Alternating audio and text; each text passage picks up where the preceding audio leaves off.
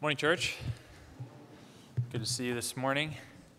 We're going to continue our series in Galatians this morning, looking at Galatians chapter 5, verses 13 through 18. I'd like to turn there in the Pew Bible with me. Galatians 5, 13 through 18. That's the text we'll be focusing on this morning.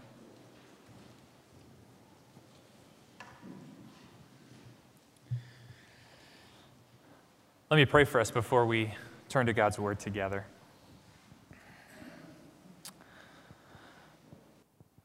Holy God, we gather before you this morning. We pray that you would still our hearts. Lord, that your peace would be pervasive among us now as we come before your word. Lord, that your spirit would be present in his fullness, filling us, Lord, with the illumination and the wisdom and the insight and the openness of heart to receive your word and to see Christ and all of his majesty. Lord, we long to be changed and we bring ourselves before you this morning, before your word, and ask that you would come and you would speak to us, you would comfort us, you would challenge us, you would transform us. And God, we pray all these things because that is the promise you've made to us that your word can do this very thing. In Christ's name we pray. Amen. So, Galatians chapter 5, 13 through 18. Let me read these verses for us. For you were called to freedom, brothers. Only do not use your freedom as an opportunity for the flesh, but through love serve one another. For the whole law is fulfilled in one word you shall love your neighbor as yourself. But if you bite and devour one another, watch out that you are not consumed by one another. But I say, walk by the Spirit, and you will not gratify the desires of the flesh.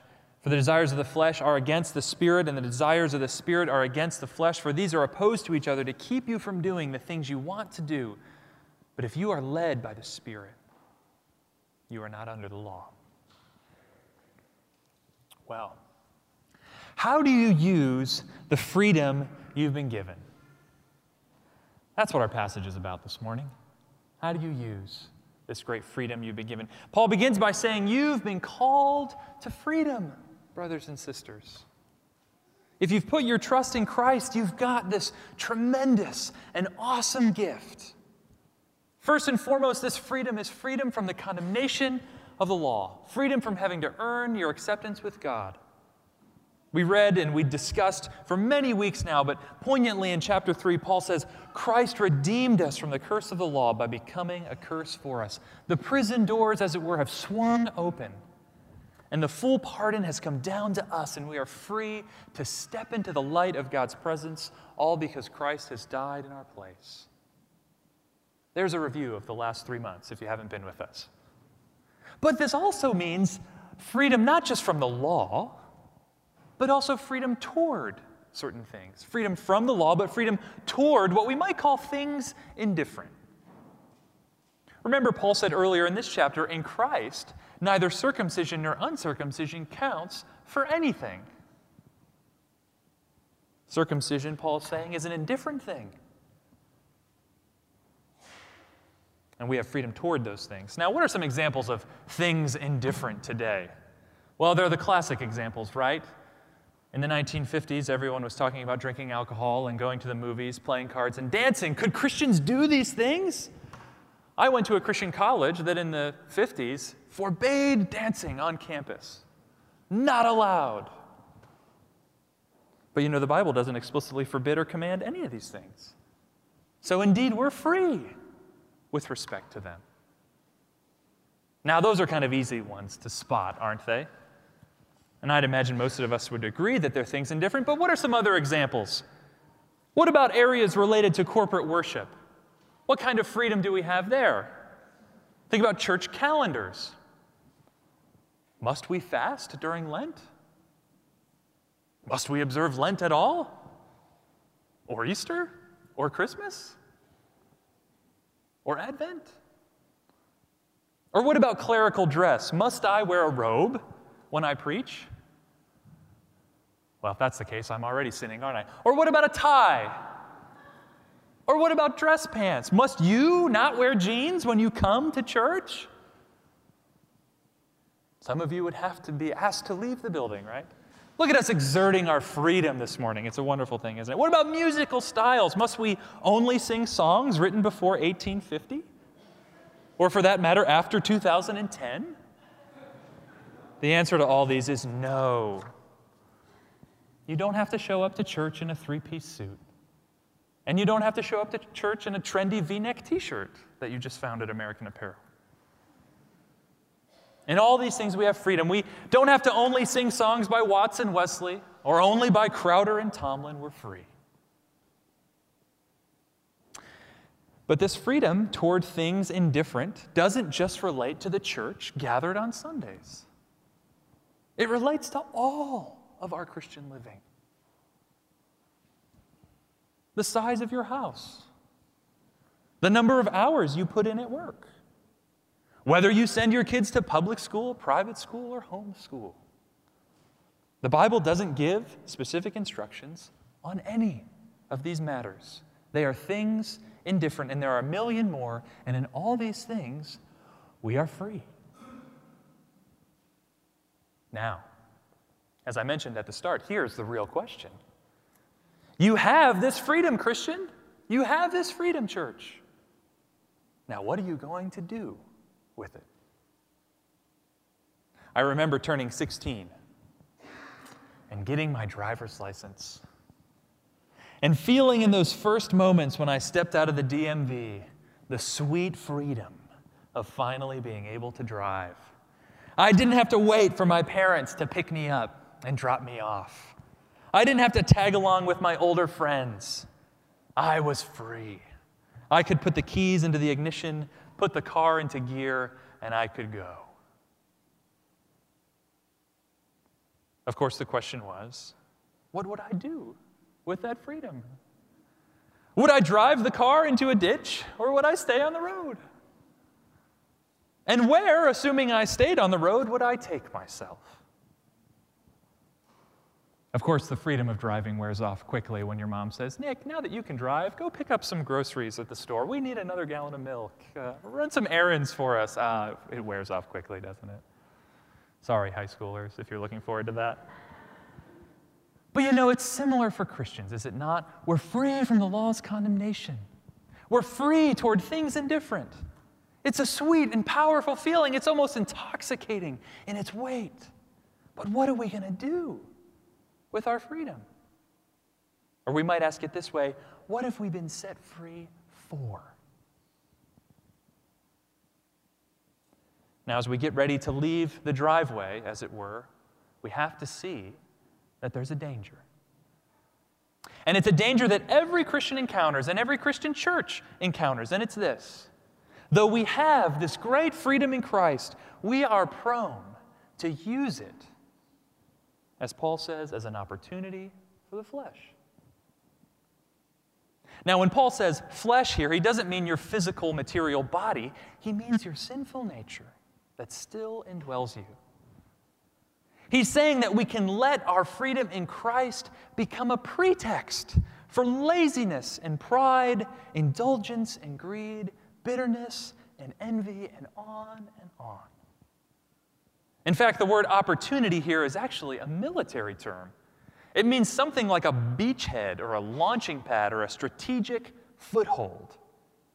Don't be naive, Paul says. There's a war going on. And it's your freedom in Christ that can be the very place where sin gets a foothold in your life to take you down and to take others down with you. Now, what can that look like? Some examples easily come to mind. It can look like exercising your freedom to go to the movies, but choosing one that you know is filled with questionable content. It can look like exercising your freedom to drink alcohol, but getting drunk. Now, of course, those kinds of abuses of our freedom are easy to spot, and most of us are on guard against them, right? They're sort of the easy targets, but there are subtler forms, aren't there? We might, we might not be engaged in blatant wrongdoing, but we can harbor a whole host of respectable sins, can't we? We think about career decisions, for example, without any thought of how God's kingdom might best be advanced by the career we choose. We plan out our family budget without any thought of how aggressively and sacrificially we might give to world missions. Now, don't get me wrong, the Bible doesn't tell you exactly what career to choose or exactly how to plan your budget. You have freedom, friends, in all these areas. And yet, Paul is warning us not to let our freedom become a pretext for indulging our selfish, sinful nature. After all, God doesn't give us freedom in our choice of jobs just so we can chase one promotion after another and win status in the world's eyes. God doesn't give us freedom in our financial planning so we can indulge ourselves with entertainments and comforts. That's not what we've been set free for.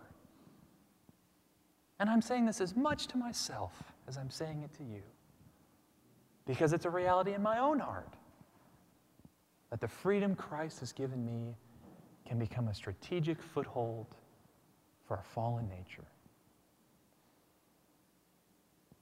Well, instead, Paul brings us to the very heart of what it means to be set free. In verse 13, he says, We've been set free in Christ, not to indulge the sinful nature, but to serve one another through love. True freedom, he says, is loving service.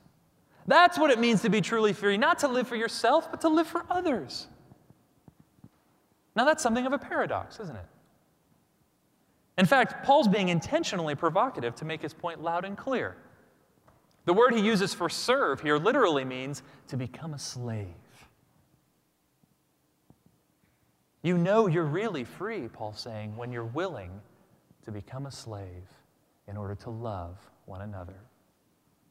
When you willingly constrain yourself, or limit yourself, or inconvenience yourself, or submit yourself for the good of others. That's when you know you're free. True freedom means thinking through your career choices and asking questions like How has God equipped me to help others? What particular needs can I meet with the gifts I've been given? How can I be a part of the growth of the gospel through this job? And it doesn't have to be full time ministry, but still, are we thinking about gospel growth in our vocations? Are we thinking, what church family will, be a, will I be able to be a part of if I move to this city or that city, or if my job takes me to this city, or if I'm offered a promotion in that city? Are we thinking, is, are God's people there? Where can I worship? Where can I join God's work? That's real freedom in action, friends. Because it's using your freedom to serve and love, not thinking just about yourself, but about God's people and God's world and how you can become a servant. True freedom means thinking about your family budget and asking questions like how much can we give to the advance of the gospel and world missions? What sacrifices will we make this year in order to do so? What needs in our own church our own community could we possibly contribute? What will it take for us to give more this year than last? Again, that's how you know you're really free. Because you're using your freedom to serve and love. Now, of course, that's not at all what we think freedom ought to look like, is it? We think freedom means doing whatever I choose as long as it doesn't hurt anybody, right? Real freedom doesn't look like sacrifice or constraint or inconvenience, we think. But that's where our collective thinking about freedom today is simply off the mark. True freedom, we're told here, is to become a servant. We must use our freedom in Christ to serve one another through love. Now, that's easier said than done, isn't it?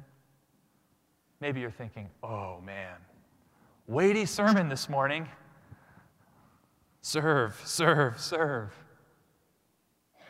But Paul doesn't leave us without some encouragement without, without some glimpses of hope, without even a look straight at the very thing that can empower us to do this and to do it with joy.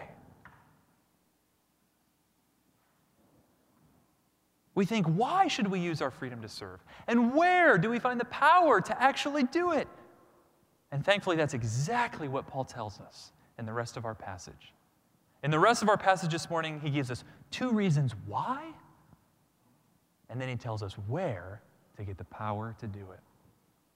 So let's look first at these two reasons why we must use our freedom in Christ to serve one another.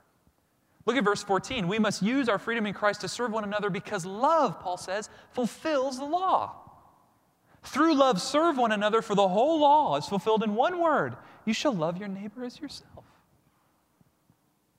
Now, if you've been following the Galatians series, you might be thinking, wait a second. I thought we weren't under the law anymore. Isn't that the whole point of Galatians?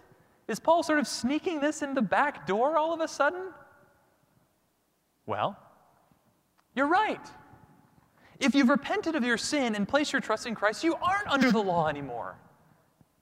You're not under the law anymore. The law does not and it cannot condemn you. But the moral law still expresses the life that God created us to live, friends. It expresses how the machine of our humanity is meant to run. So if you're just living for yourself, you're actually living out of whack with your God given nature.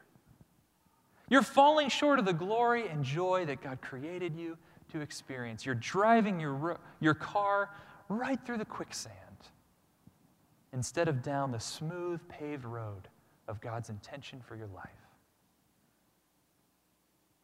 You see, exercising your freedom and loving service is like turning the key to the bolted door of your heart. Consider with me when you pause from your busyness and your stress, do you find that there's a residual joylessness or emptiness or boredom or frustration? When you finally get a chance to pause, is it numbness or dullness that you feel? Could it stem from the fact that we're living to serve ourselves instead of living to serve others? Could it stem from the fact that we're living out of joint with how we were created to live as loving servants? On this score, I've been, uh, one book I've been reading on Galatians as we've been working through this series compares the life of two men William Wilberforce and Ian Fleming. Ian Fleming was the author of the James Bond novels. If any of you are James Bond aficionados, anyone? One. I saw one hand. Okay. Ian Fleming was the author of the James Bond novels, and on the surface, this guy lived a life that looked like complete freedom. He was fabulously wealthy, incredibly popular. He had a home in the Caribbean, for goodness sakes. It's a life many today would kill to have. And yet his life was racked by addictions and affairs and tragedy. He had everything, and yet sadly, he had nothing. Compare that to William Wilberforce, the great British politician who led the abolition of the slave trade in the late 18th and early 19th centuries. In this struggle, William, Will, William Wilberforce expended everything his time, his energy, his reputation, his money, even his health. Driven by his love and commitment to Christ, Wilberforce became a servant for the sake of others, a servant for the sake of men and women that he would never meet personally. Of course, his life was not free from hardship and suffering, just the opposite, but you know, he knew true freedom. And he knew the joy that comes from using that freedom to serve. We could think of many more examples, of course, but the point is this when we serve one another through love, we're living in line with God's intended pattern for our lives. And despite hardships or sacrifices or loss, it means great gain and great satisfaction. Not because we're under the law, slaving to obey it, but because we're fulfilling the law the very thing that the law always pointed to, the very spirit and intention of God's law coming to fullness and fruition in you and I, friends, as we serve one another in love. Loving service is the way we start living into and living out of this great salvation we've been given in Christ. It's how we're made to live. Another way of saying this is that living a life of loving service means being truly and fully human, whereas not doing so is dehumanizing. Not doing so is dehumanizing. And that leads us actually to Paul's second point. Look at verse 15.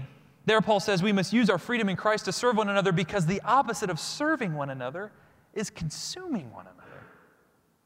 But if you bite and devour one another, watch out that you're not consumed by one another, he says. These words conjure up images of wild beasts fighting so ferociously with one another that they end up annihilating one another. You see, when we don't serve one another, we consume one another like animals. In other words, a fleshly use of our freedom will annihilate our relationships and turn us into beasts. Our churches, our friendships, our marriages will all get consumed and destroyed. And in particular, what Paul seems to be explicitly talking about here are our words.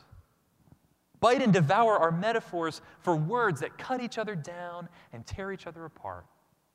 And the grammar of the sentence suggests that such behavior was actually going on in the Galatian churches. It wasn't just a hypothetical danger that Paul was throwing out there, it was real. There was sarcasm and acrimony. There were quarrels and accusations. There was anger and dissensions. And those threats are still very real threats in our relationships today, are they not?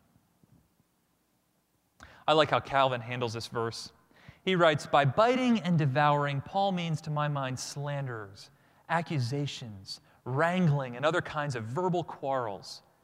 And what is the end of them? To be consumed. But the property of love is a mutual protection and kindness. Would that we always remembered when the devil tempts us to disputes that the disagreement of members within the church can lead to nothing but the ruin and consumption of the whole body. How unhappy, how mad it is that we who are members of the same body should voluntarily conspire together for mutual destruction. How unhappy, how mad it is. Brothers and sisters, the greatest danger to the survival of our church, the greatest danger to the survival of your marriage, the greatest danger to the survival of your friendships are not external dangers. They're not circumstances, they're not hardships, they're not persecutions, they're not external but internal ones. The sarcastic snipe over the phone, the belittling comment in public, the seemingly playful banter that turns into cutting and bitter remarks Jesus said the very gates of hell can't prevail, prevail against the church. But if we bite and devour one another, we'll all be consumed. How unhappy, how mad it is that we who are members of the same body should voluntarily conspire together for mutual destruction. How mad indeed. Now, to my knowledge, there aren't major dissensions ripping through our church. And for that, we should be grateful to God for His grace. Many of us have known churches that have devolved into little more than a viper's den, have we not? And thankfully, Trinity is not that. But, brothers and sisters, I plead with you watch your. Watch out, Paul says. A little sarcasm here, a little criticism there, and soon we're biting and devouring and consuming. It can happen to a church, it can happen to a marriage, it can happen to a friendship. Do you see it in your life? If you do, then confess it to God and confess it to one another. Repent and seek God's free forgiveness. And pray for God's grace to change your heart and to take those words away. Calvin says the property of love is a mutual protection and kindness Ask God to give you that kind of heart towards your brothers and sisters, towards your spouse, towards your friends. Instead of consuming one another, let us serve one another. Imagine what a beautiful thing it would be. If the question we had on our mind when we came each Sunday to church was, Who can I serve? What are the needs that I can meet? What if we came not asking, What am I going to criticize today, but who can I love? What if we were marshaling all of our creativity and all of our energy? And I know there's a lot of creativity and energy in this room. There's a lot of talents and gifts. What if we were marshaling all of this not to use others or to compare ourselves to others, but to build others up? Not to get, but to give. What if in this place words were being spoken that brought life? Words that affirmed God's grace at work in us. Words that challenged, yes. Words that confronted, yes. But ultimately, words that called us forth to live in light of the mercy and grace of Christ. And what if people found here a place that, in addition to words like those, they also found generosity and hospitality and practical acts of service? In other words, what if we genuinely loved each other and served each other? What if that's what our church family looked like, and our friendships look like, and our marriages look like? That would be a beautiful thing, would it not? I think it would be such a thing of stunning beauty, in fact, that for one, our evangelistic efforts would probably explode. Who wouldn't at least be curious about a place where people weren't asking for once, what can I get out of it, but how can I give through it? People would have to ask, what is it that makes that group of people that way? Look at yourselves. Many of us have nothing in common with one another other than Christ. What makes this place so different from what I experience every day in my work life and in my family and out in the world? People would come and they would ask. And we'd be able to say, It's Christ. He set us free for this very thing. And you can join too.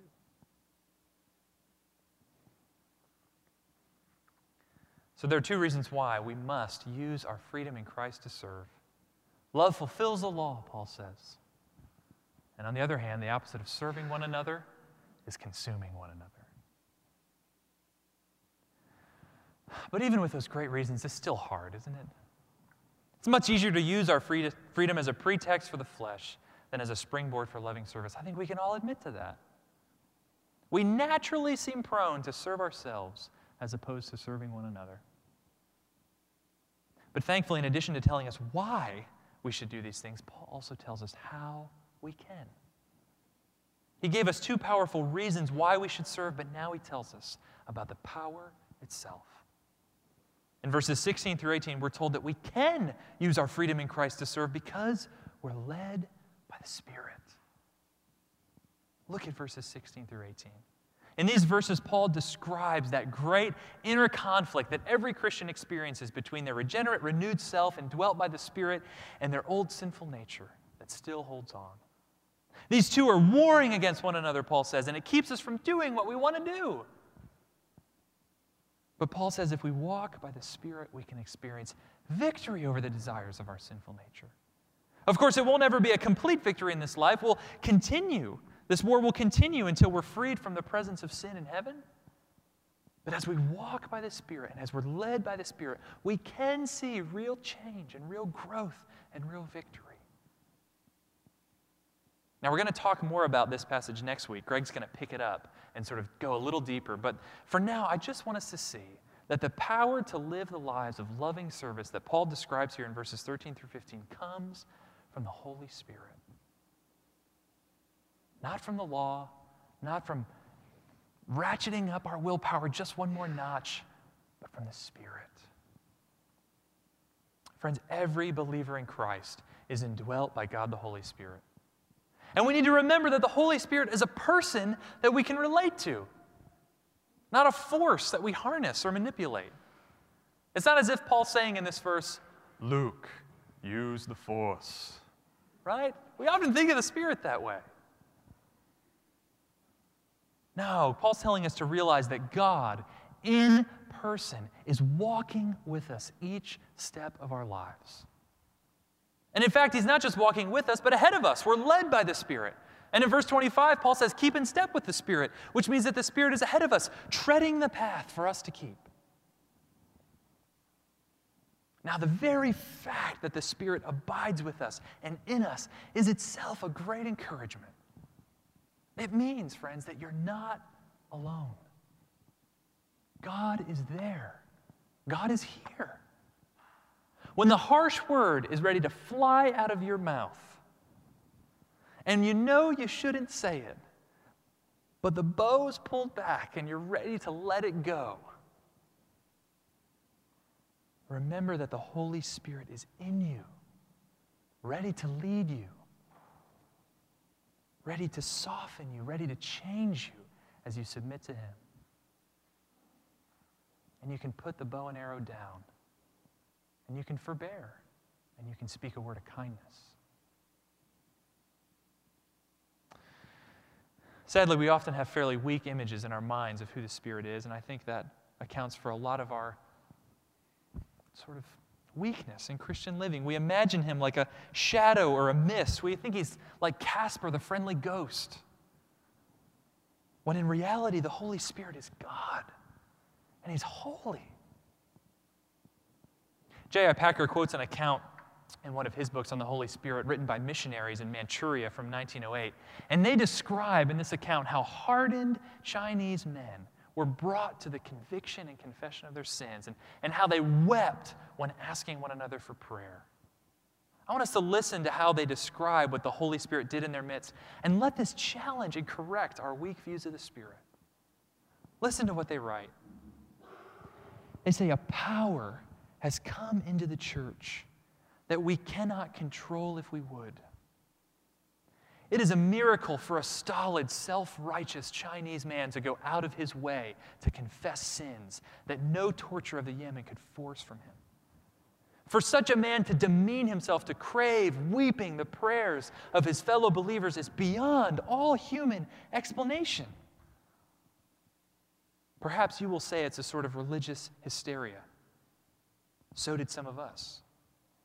But here we are, about 60 Scottish and Irish Presbyterians who have seen it. All shades of temperament. And much as many of us shrank from it at first, everyone who has seen and heard what we have is certain that there's only one explanation that God, the Holy Spirit, is manifesting Himself. One clause of the Creed that lives before us now in all its inevitable, awful solemnity is I believe in the Holy Ghost. A power we cannot control, they said. Inevitable, awful solemnity. God, the Holy Spirit, manifesting Himself. God, the Holy Spirit, who makes grown men weep for their sins. God, the Holy Spirit, who strikes humble belief into skeptical hearts. God, the Holy Spirit, who hovered over the face of the deep at the beginning of the creation. This is the one who indwells you, Christian. One who, if he chose, could make every one of us drop to our knees and weep in confession of sin and in praise of God's mercy and grace. What does it mean to walk and be led by such a one as this? First, just to acknowledge who He is, to acknowledge that He, in all His glory, is present and that you are not alone. But second, it is to realize what He does. Not just who He is, but what He does. You see, the Holy Spirit's main work, friends, is to make real to our hearts the person and work and glory of Christ. Jesus himself said of the Holy Spirit, He will testify of me. The Holy Spirit floods our hearts with a deeper knowledge of Jesus. Do you want to know where the power for loving service comes from? It comes when the Holy Spirit makes the servant work of Christ unbearably real to our souls. You see, in the preaching of the gospel, the Holy Spirit comes and makes Christ glorious to our deepest affections. So when we think of our calling to serve, the Holy Spirit shows us Christ, who came not to serve, not to be served, but to serve, and to give his life as a ransom for many. The Holy Spirit comes and shows us Christ, who is equal with God from all eternity, equal in freedom and power and majesty and righteousness, and yet who counted that equality not as a thing to be exploited for his own gain. God the Son came and emptied himself and became a servant. And he became obedient to the point of death, even death on a cross, so that he might serve us and wash us clean. The Holy Spirit comes and shows us how the one who is utterly free from before the beginning of time allowed himself to be pinned to a cross, to be mocked and abused, to be bit and devoured and consumed, so that you and I could be forgiven and free. Not free to sin, but free to serve, just like him. Christian, the one who calls you to love and to serve in freedom is the one who has freely served you, meeting your deepest need. True freedom is loving service. That is what Christ did for us on the cross. Do you want the power to serve? Walk with the Spirit. And in walking with the Spirit, dwell on Christ, who loved us and gave himself up for us, and who fills us with his Spirit so that we might do the same. Let's pray together.